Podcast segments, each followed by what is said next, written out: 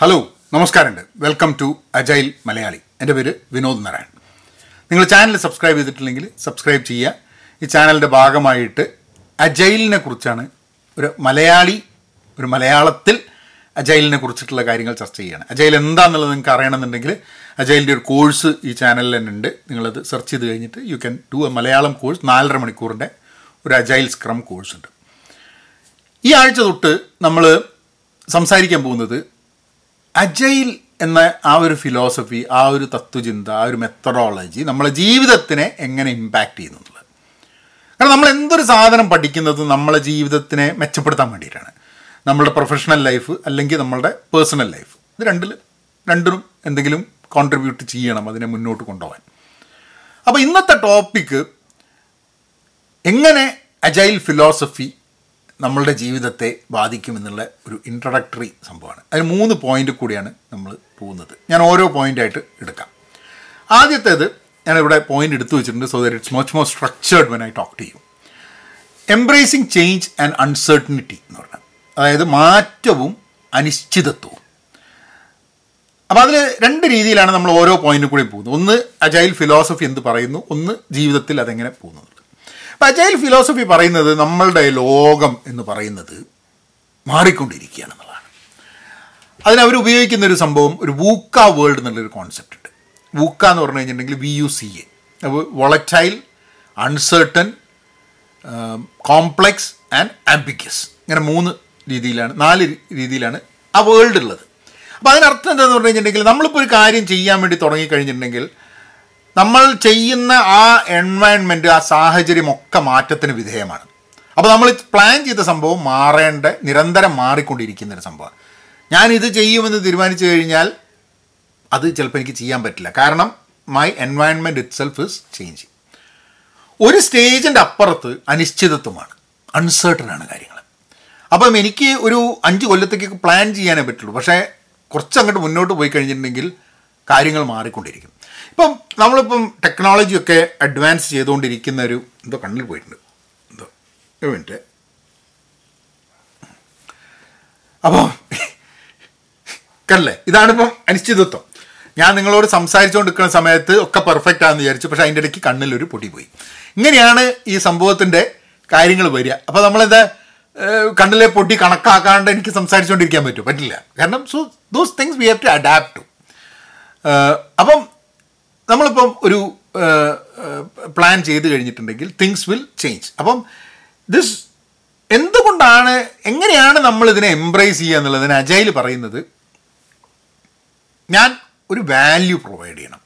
ഒരു ഞാൻ ചെയ്യുന്ന കാര്യത്തിന് ഒരു കൊല്ലം കഴിഞ്ഞിട്ടേ അതിന്റെ റിസൾട്ട് വരുള്ളൂ എന്നുള്ളതിന് പകരം അതിനെക്കാട്ടും ചെറിയ കാലയളവിൽ രണ്ടാഴ്ച കൊണ്ടും മൂന്നാഴ്ച കൊണ്ടും നാലാഴ്ച കൊണ്ടും ഒക്കെ തന്നെ എന്തെങ്കിലും റിസൾട്ട് പ്രൊഡ്യൂസ് ചെയ്യുന്ന രീതിയിലായിരിക്കണം എന്റെ എന്റെ വർക്ക് സ്ട്രക്ചർ ചെയ്തിട്ടുള്ളത്. അതാണ് എന്റെ ഫിലോസഫി മാറ്റത്തെ എംബ്രേസ് ചെയ്യാൻ വേണ്ടിയിട്ട് അൺസർട്ടനിറ്റി എംബ്രേസ് ചെയ്യാൻ വേണ്ടി. അതായത് ഞാൻ നിങ്ങളുടെ അടുത്ത് നിന്ന് ഒരു സാധനം ചെയ്യാമെന്ന് പറഞ്ഞിട്ട് നിങ്ങൾ പറഞ്ഞു. ഇപ്പോൾ ഞാൻ വേണമെങ്കിൽ ഇത് ഇത് വളരെ നല്ല എക്സാമ്പിൾ അതായത് ഞാനിപ്പോൾ എല്ലാ ആഴ്ചയാണ് ഒരു വീഡിയോ ആയിട്ട് വരുന്നത്.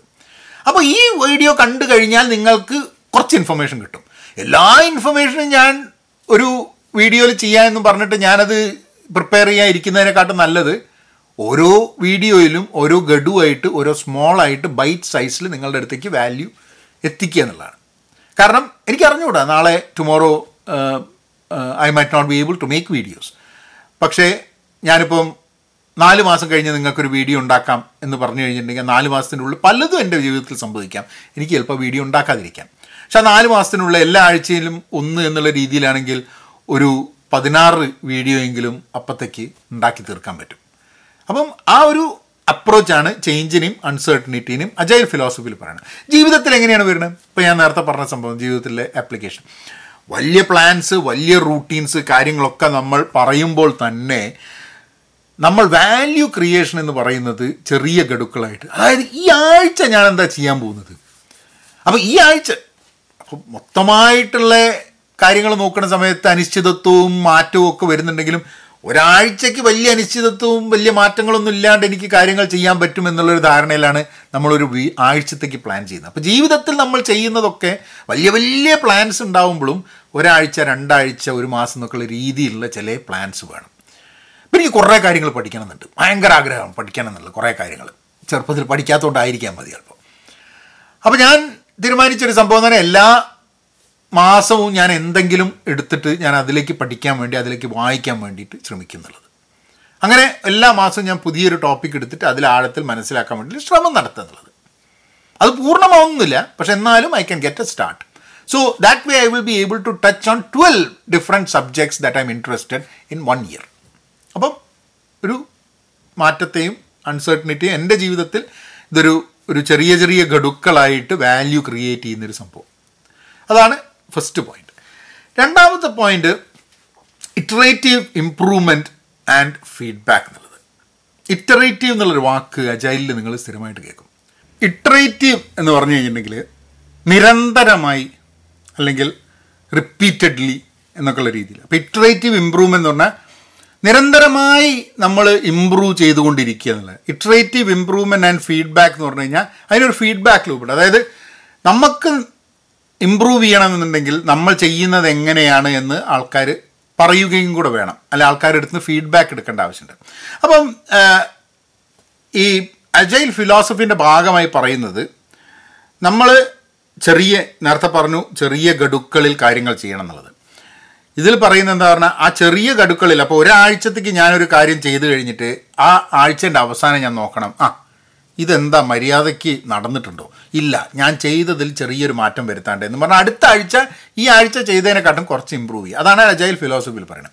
നമ്മളെ ജീവിതത്തിൽ ഒന്ന് ആലോചിച്ച് നോക്കും. എന്ത് കാര്യം ചെയ്യുമ്പോഴും. ഇപ്പോൾ പഠിക്കാൻ പരീക്ഷയ്ക്ക് പഠിക്കാൻ വേണ്ടിയിട്ട് നമ്മൾ ഇരിക്കാൻ നമ്മളൊരാഴ്ച നമ്മൾ ഒരു മെത്തേഡിൽ പഠിച്ചുകൊണ്ടിരിക്കുന്നു. എന്നിട്ട് നമ്മൾ നോക്കി എങ്ങനെയാണ് അതിന്റെ പഠിത്തത്തിന്റെ ബെനിഫിറ്റ് ആവുന്നുണ്ടെന്നുള്ളത് അപ്പോൾ ഞാൻ എന്തോ ഒരു കാര്യത്തിൽ മോനായിട്ട് അവന്റെ പഠിത്തത്തിന്റെ ഇതിനു വേണ്ടി നോക്കുന്ന സമയത്ത് അവർക്കൊരു എസ് എഴുതിയിട്ട് അതിന്റെ കോംപ്രിഹെൻഷൻ എഴുതുന്ന ഒരു സംഭവമുണ്ട്. അപ്പോൾ അവന്റെ മാർക്കിൽ വലിയ മാറ്റങ്ങൾ ഞാൻ ചോദിച്ചാൽ എന്തുകൊണ്ട് വരുന്നില്ല? അപ്പോൾ നോക്കുമ്പോൾ എന്താണെന്ന് പറഞ്ഞാൽ റീഡിങ് സ്പീഡ് കൂട്ടിക്കഴിഞ്ഞാൽ മാത്രമേ സമയത്തിന് ഇപ്പോൾ ഒരു ഒരു നിങ്ങൾക്ക് മനസ്സിലാവുന്ന രീതിയിൽ പഠിപ്പിക്കുന്ന രീതിയിൽ പറയുകയാണെങ്കിൽ ഇപ്പം നമുക്കൊരു പത്ത് ക്വസ്റ്റ്യൻ ഉണ്ട്. അപ്പോൾ നിങ്ങൾക്ക് ആ പത്ത് ക്വസ്റ്റ്യന്റെ ടെസ്റ്റുകൾ നിങ്ങളൊരു നാല് പ്രാവശ്യം ചെയ്തു നാല് ടൈപ്പ് ടെസ്റ്റ് എല്ലാത്തിലും നിങ്ങൾക്ക് നാല് മാർക്ക് നാല് നാല് out of four out of ten four out of ten തന്നെ കിട്ടുന്നത്. അപ്പോൾ എങ്ങനെയാണ് നമ്മൾ പ്രോഗ്രസ് ചെയ്യുന്നുണ്ടോ എന്നുള്ളത് മനസ്സിലാവുന്നത്? അപ്പോൾ നിങ്ങൾ നോക്കും ആദ്യത്തെ ഫോർ ഔട്ട് ഓഫ് ടെന്നിൽ എത്ര എണ്ണം അറ്റംപ്റ്റ് ചെയ്യാൻ പറ്റിയെന്നുള്ളത്. കാരണം ടൈം ബോക്സ്ഡ് ആണല്ലോ അതല്ല അപ്പോൾ ഞാൻ ഏഴെണ്ണം ചെയ്തു അതിൽ നാലെണ്ണം ചെയ്തു. അപ്പോൾ സത്യം പറഞ്ഞു കഴിഞ്ഞാൽ ഫോർ ഔട്ട് ഓഫ് ടെൻ അല്ല ഫോർ ഔട്ട് ഓഫ് സെവൻ ആണ്. രണ്ടാമത്തേൽ അത് ഫോർ ഔട്ട് ഓഫ് സെവൻ തന്നെയാണ്. അപ്പോൾ നോക്കുമ്പോൾ എന്താണെന്ന് പറഞ്ഞാൽ ഈ സെവൻ മാറുന്നില്ല. അപ്പോൾ എനിക്ക് ഫോറിനെ ഫൈവ് ആക്കണം എന്നുണ്ടെങ്കിൽ സെവനിനെക്കാട്ടും കൂടുതൽ അറ്റംപ്റ്റ് ആണ് മൂന്നെണ്ണം അറ്റംപ്റ്റ് ചെയ്യാൻ പറ്റുന്നില്ല. അപ്പോൾ അതുകൊണ്ട് റീഡിങ് സ്പീഡ് കൂടണം എന്നുള്ളത് ഇതൊരു ഫീഡ്ബാക്കിന്റെ ആക്ടിവിറ്റിയാണ് അതായത് ഞാൻ ചെയ്യുന്ന ഒരാഴ്ച ഞാൻ ചെയ്യുന്ന ജോലിയെ ഞാൻ തന്നെ അതിനെ വിശകലനം ചെയ്ത് റെട്രോസ്പെക്റ്റ് ചെയ്തിട്ട് അതിന്റെ കുഴപ്പങ്ങൾ മനസ്സിലാക്കി അത് തിരുത്താൻ വേണ്ടിയിട്ട് അടുത്ത ആഴ്ച തിരുത്താൻ ചെയ്തുകൊണ്ടിരിക്കുന്ന ആ ഒരു ഇറ്ററേറ്റീവ് ഇമ്പ്രൂവ്മെന്റ് അത് ഫീഡ്ബാക്ക് ആൻഡ് ഇമ്പ്രൂവ്മെന്റ് അത് കണ്ടിന്യൂസ് ആയിട്ട് തേക്കണം ചിലപ്പോൾ നമ്മുടെ ജീവിതത്തിൽ നമ്മൾ ഫീഡ്ബാക്ക് തേടുന്നത് നമ്മളുടെ അടുത്തുള്ള ആൾക്കാരോടായിരിക്കാൻ മതി. നമ്മളെ കൊളീഗ്സിനോടായിരിക്കാൻ മതി. നമ്മുടെ സുഹൃത്തുക്കളോടായിരിക്കാൻ മതി. അല്ലെങ്കിൽ ഞാൻ പലപ്പോഴും ഇപ്പോൾ പോഡ്കാസ്റ്റ് ചെയ്യുന്ന സമയത്ത് ഞാൻ പോഡ്കാസ്റ്റിൽ ആൾക്കാരോട് ഫീഡ്ബാക്ക് ചോദിക്കും. ആൾക്കാർ ഫീഡ്ബാക്ക് തരും. അതിൽ നിന്നും ഞാൻ എന്റെ പോഡ്കാസ്റ്റുകൾക്ക് ചേഞ്ച് വരുത്താൻ സാധ്യതയുണ്ട്. പിന്നെ ആരുടെ അടുത്ത് നിന്ന് ഫീഡ്ബാക്ക് എടുക്കണം എന്നുള്ളതൊക്കെ നമ്മളുടെ ഇഷ്ടമാണ് കേട്ടോ. കാരണം ഞാനിപ്പോൾ ഈ വീഡിയോ ചെയ്ത് കഴിഞ്ഞിട്ടുണ്ടെങ്കിൽ ഈ വീഡിയോന്റെ താഴെ ചിലപ്പോൾ കമന്റുകൾ വരും. എല്ലാ കമന്റുകളൊന്നും ഞാൻ വിലക്കി എടുക്കാറില്ല കാരണം ചില ആൾക്കാർക്ക് കമന്റ് ചെയ്യുന്നത് ചിലപ്പോൾ വീഡിയോ കാണാതെ ആയിരിക്കാൻ മതി ചിലപ്പോൾ അതിൽ സിൻസിയറിറ്റി ഉണ്ടാവില്ല. അപ്പം നമ്മൾ നന്നാവണം എന്ന് വിചാരിച്ചിട്ടല്ല പലപ്പോഴും ആൾക്കാർ കമന്റ് ചെയ്യുന്നത് പല കാര്യത്തിലും. ഇപ്പം ഞാൻ പറയുന്നതിനോട് അഭിപ്രായ വ്യത്യാസമുള്ള ആൾക്കാർ അവരുടെ അഭിപ്രായം അല്ല ഞാൻ പറഞ്ഞു എന്നുള്ളത് കൊണ്ട് ഞാൻ മോശമാണ്. ഇപ്പം ഞാൻ വീഡിയോ ചെയ്യുന്ന സമയത്ത് ചില ആൾക്കാർ പറയും നിങ്ങൾ വീഡിയോ രണ്ട് മിനിറ്റിൽ തീർക്കണം. ചില ആൾക്കാർ പറയും നിങ്ങൾ വീഡിയോ ഇരുപത് മിനിറ്റിൽ തീർക്കണം. രണ്ടിൽ തീർക്കണോ ഇരുപത് മിനിറ്റിൽ തീർക്കണോ എന്നുള്ളതല്ല. എനിക്ക് പറയാനുള്ളത് കാര്യമാണ് അത് കേൾക്കേണ്ടതാണ് എന്ന് തോന്നുകയാണെങ്കിൽ എനിക്കത് പത്ത് മിനിറ്റിലോ പതിനഞ്ച് മിനിറ്റിലോ രണ്ട് മിനിറ്റിലോ ഇരുപത് മിനിറ്റിലോ ഒക്കെ ചെയ്യാം. അത് ആൾക്കാർക്ക് വേണേൽ രണ്ട് മിനിറ്റ് കാണാം പത്ത് മിനിറ്റ് കാണാം പതിനഞ്ച് മിനിറ്റ് വേണേൽ എത്ര വേണേൽ കാണാം. അത് അവരുടേത്. അപ്പം നമ്മളെപ്പോഴും ആ ഫീഡ്ബാക്ക് എടുക്കുന്നത് ആരുടെ അടുത്ത് എടുക്കുന്നു എന്ന് കൂടെ നമ്മൾ കൺസിഡർ ചെയ്യണം. കാരണം every one's feedback might not be useful അപ്പോൾ നമുക്ക് ഫീഡ്ബാക്ക് തരാൻ വേണ്ടിയിട്ടുള്ള കുറച്ച് ആൾക്കാരും കൂടെ നമ്മുടെ ജീവിതത്തിൽ ഉണ്ടാവണം എന്നുള്ളതാണ്. എനിക്ക് പല രീതിയിലും ഫീഡ്ബാക്ക് എന്റെ പ്രൊഫഷണൽ ലൈഫിൽ ഫീഡ്ബാക്ക് തരുന്ന ആൾക്കാരുണ്ട്. അതേപോലെ പേഴ്സണൽ ലൈഫിൽ ഫീഡ്ബാക്ക് തരുന്ന ആൾക്കാർ ഇത് രണ്ടും ഒരേ ആൾക്കാരായിക്കൊള്ളണമെന്നില്ല. സോ ജീവിതത്തിൽ iterative improvement on a personal and professional level ഫീഡ്ബാക്കുകളോട് കൂടിയിട്ട് വളരെ ഇമ്പോർട്ടന്റ് ആണ്. ഇനി മൂന്നാമത്തെ point collaboration and collective ownership collaboration എന്ന് പറഞ്ഞാൽ ഒരുമിച്ച് കാര്യങ്ങൾ ചെയ്യാം. കളക്റ്റീവ് ഓണർഷിപ്പ് എന്ന് പറഞ്ഞു കഴിഞ്ഞാൽ നമ്മൾ എന്തെങ്കിലും ഒരു പ്രോബ്ലം ഉണ്ടെങ്കിൽ അതിന്റെ സൊല്യൂഷൻ കണ്ടെത്തുന്നതിന്റെ ഉത്തരവാദിത്തം ഒരു കളക്റ്റീവ് ഉത്തരവാദിത്വം. എന്റെ മാത്രം ഉത്തരവാദിത്വം നിങ്ങളുടെ മാത്രം ഉത്തരവാദിത്വം അല്ല നമ്മളുടെ കളക്റ്റീവ് ഉത്തരവാദിത്തമുള്ളത് നമ്മളെപ്പോഴും അജൈലിന്റെ ഫിലോസഫി ആദ്യം പോകും എന്നിട്ട് പേഴ്സണൽ അപ്പം അജൈലിൽ എപ്പോഴും ഒരു ടീമിനെ കുറിച്ച് സംസാരിക്കുന്ന സമയത്ത് ആ ടീം ആണ് കമ്മിറ്റ് ചെയ്യാൻ ഒരു രണ്ടാഴ്ചത്തെ ഞങ്ങൾ ഇത് ചെയ്യുന്നു എന്ന് പറഞ്ഞു കഴിഞ്ഞാൽ ഞങ്ങൾ ഇത് ചെയ്യുന്നു എന്നുള്ളതാണ്. ഇവനിത് ചെയ്യും ഇവനിത് ചെയ്യും ഇവനിത് ചെയ്യും വിളിത് ചെയ്യും വിളിത് ചെയ്യും എന്നുള്ള രീതിയിലല്ല. എല്ലാ ആൾക്കാരും കൂടി എല്ലാ ആൾക്കാർക്കും അവരവരുടെ റെസ്പോൺസിബിലിറ്റി ഉണ്ടാവും. ഞാൻ ഇത് ചെയ്യാമെന്ന് പറഞ്ഞു കഴിഞ്ഞാൽ ഞാനത് ചെയ്ത് തീർക്കണം. പക്ഷേ ഒരാഴ്ചയോ രണ്ടാഴ്ചയോ കഴിയുമ്പോൾ ആരൊക്കെ എന്തൊക്കെ ചെയ്തു എന്നുള്ളതല്ല. നിങ്ങളൊരു കളക്റ്റീവ് ഒരു ടീം എന്നുള്ള രീതിയിൽ നിങ്ങൾ എന്ത് ചെയ്തു എന്നുള്ളതാണ്. നമ്മളിപ്പം ഡെയിലി ലൈഫിലേക്കും സമൂഹത്തിലേക്കും പോവുകയാണെങ്കിൽ ഒരു ഗ്രൂപ്പ് എന്തെങ്കിലും ഗ്രൂപ്പ് അത് എന്ത് രീതിയിലുള്ള ഗ്രൂപ്പാണ് ആ ഗ്രൂപ്പ് എന്ത് ഡെലിവർ ചെയ്തു എന്നുള്ളതിലാണ് നമ്മൾ നോക്കേണ്ടത്. അതിലെ വ്യക്തികൾ അല്ല ഇമ്പോർട്ടന്റ് എപ്പോഴും ഗ്രൂപ്പ് ആണ് ഇമ്പോർട്ടന്റ് അപ്പോൾ നമ്മളെ കൊളാബറേറ്റ് ചെയ്തിട്ട് അതായത് നമ്മളെ കൊണ്ട് ഒറ്റയ്ക്ക് കാര്യങ്ങൾ ചെയ്യുക എന്നുള്ളതിനെക്കാട്ടും നമ്മൾ കുറച്ച് ആൾക്കാർ കൂടി ഒരു കാര്യം ചെയ്യുകയാണ് നല്ലത്. അതുകൂടാതെ കളക്റ്റീവ് ഓണർഷിപ്പ് അതായത് ചെയ്തതിന്റെ ദോഷവും ഗുണവും നമ്മൾ കളക്റ്റീവായിട്ടാണ് അനുഭവിക്കുന്നത് എന്നുള്ളത്. ഇത് പലപ്പോഴും നമ്മുടെ ജീവിതത്തിൽ വളരെ ഹെൽപ്പ് ചെയ്യും. ഇപ്പം ഞാൻ എന്റെ വീഡിയോ ചെയ്യുന്നത് നന്നാവുന്നുണ്ട് വിചാരിക്കാം അതെന്റെ മാത്രം എഫേർട്ടാണ് എന്ന് വേണമെങ്കിൽ എനിക്ക് ചിന്തിക്കാം. കാരണം എന്താണെന്ന് പറഞ്ഞാൽ ഞാൻ മാത്രമേ വീഡിയോ ചെയ്യുന്നുള്ളൂ. പക്ഷെ ഞാൻ വീഡിയോ ചെയ്യുന്ന പലപ്പോഴും നിങ്ങളുടെ കമന്റുകൾ അതെനിക്ക് ഇഷ്ടമായാലും ഇഷ്ടമല്ലെങ്കിലും ആ കമന്റുകളുടെ കൂടെ സഹായമുണ്ട് എന്നുള്ളതാണ്. അല്ലെങ്കിൽ ഈ വീഡിയോ കണ്ടിട്ട് എനിക്ക് ചിലപ്പോൾ മെസ്സേജ് അയക്കുന്ന ചില ആൾക്കാരുടെ മെസ്സേജുകൾ എന്റെ അടുത്ത വീഡിയോനെ ഇമ്പ്രൂവ് ചെയ്യാൻ സഹായിക്കുന്നുണ്ട്. അജയൽ മലയാളി എന്നുള്ള ഒരു കൊളാബറേറ്റീവ് എഫേർട്ടായിട്ട് മുന്നോട്ട് പോകണം എന്നുള്ള ആഗ്രഹമുള്ള ഒരു വ്യക്തിയാണ് ഞാൻ. അതായത് ഞാൻ അതിനു വേണ്ടി ഒരു കമ്മ്യൂണിറ്റി തുടങ്ങാനൊക്കെ വേണ്ടിയിട്ടുള്ള ശ്രമം ഒക്കെ നടത്തി ബട്ട് നെവർ വർക്ക്ഡ് കാരണം എന്താണെന്ന് പറഞ്ഞാൽ ആൾക്കാർക്ക് പല തിരക്കുകളുണ്ട്. അപ്പം അങ്ങനെ ഒരു കളക്റ്റീവ് സാധനം അല്ലെങ്കിലും നിങ്ങളും ഞാനും ഒക്കെ ജീവിതത്തിൽ ചെയ്യുന്നത് ഒരു കൊളാബറേഷന്റെ ഭാഗമായിട്ടും ഒരു കളക്റ്റീവ് ഓണർഷിപ്പിന്റെ ഭാഗമായിട്ടും ചെയ്യണമെന്നുള്ളതാണ് തെറ്റ് പറ്റിയാൽ പക്ഷേ നമ്മളുടെ സമൂഹത്തിലും നമ്മളുടെ ജോലി സ്ഥലങ്ങളിലും ഒക്കെ ഉണ്ടാകുന്ന വലിയൊരു പ്രശ്നമുണ്ട്. അതായത് ഒരു തെറ്റ് പറ്റിക്കഴിഞ്ഞിട്ടുണ്ടെങ്കിൽ ഒരാളെ ക്രൂശിക്കുക അല്ലെങ്കിൽ ഒന്ന് രണ്ട് ആൾക്കാരെ ക്രൂശിക്കുക. ഗുണം കിട്ടിക്കഴിഞ്ഞിട്ടുണ്ടെങ്കിൽ ചില ആൾക്കാരെ മാത്രം അഭിനന്ദിക്കുക എന്നുള്ള ഒരു സെലക്റ്റീവ് തോട്ട് ജനറലി ഉണ്ട് എന്നുള്ളതാണ്. പക്ഷെ ആ തോട്ടിനെ ബ്രേക്ക് ചെയ്യുക എന്നുള്ളതാണ് അജൈൽ ഫിലോസഫി പറയുന്നത്. അത് ജോലിയുടെ ഭാഗത്താണ് പറയുന്നത്. പക്ഷെ എന്നാലും നമ്മളുടെ ജീവിതങ്ങളിൽ ദൈനംദിന ജീവിതത്തിൽ നമ്മളൊരു ഇൻഡിവിജ്വൽ ആവുമ്പോൾ തന്നെ നമ്മളൊരു കളക്റ്റീവ് ആയിട്ടുള്ള ഒരു സമൂഹത്തിന്റെ ഭാഗമാണ് കൊളാബറേറ്റ് ചെയ്ത്. എനിക്കെല്ലാം അറിയില്ല. ഞാനും നിങ്ങളും കൂടുന്ന കൂടുമ്പോൾ നമുക്ക് കൂടുതൽ അറിയാനും ചെയ്യാനും കഴിയും എന്നുള്ള ആ ഒരു ചിന്തയോട് കൂടിയിട്ട് മുന്നോട്ട് നീങ്ങുക എന്നുള്ളതാണ്.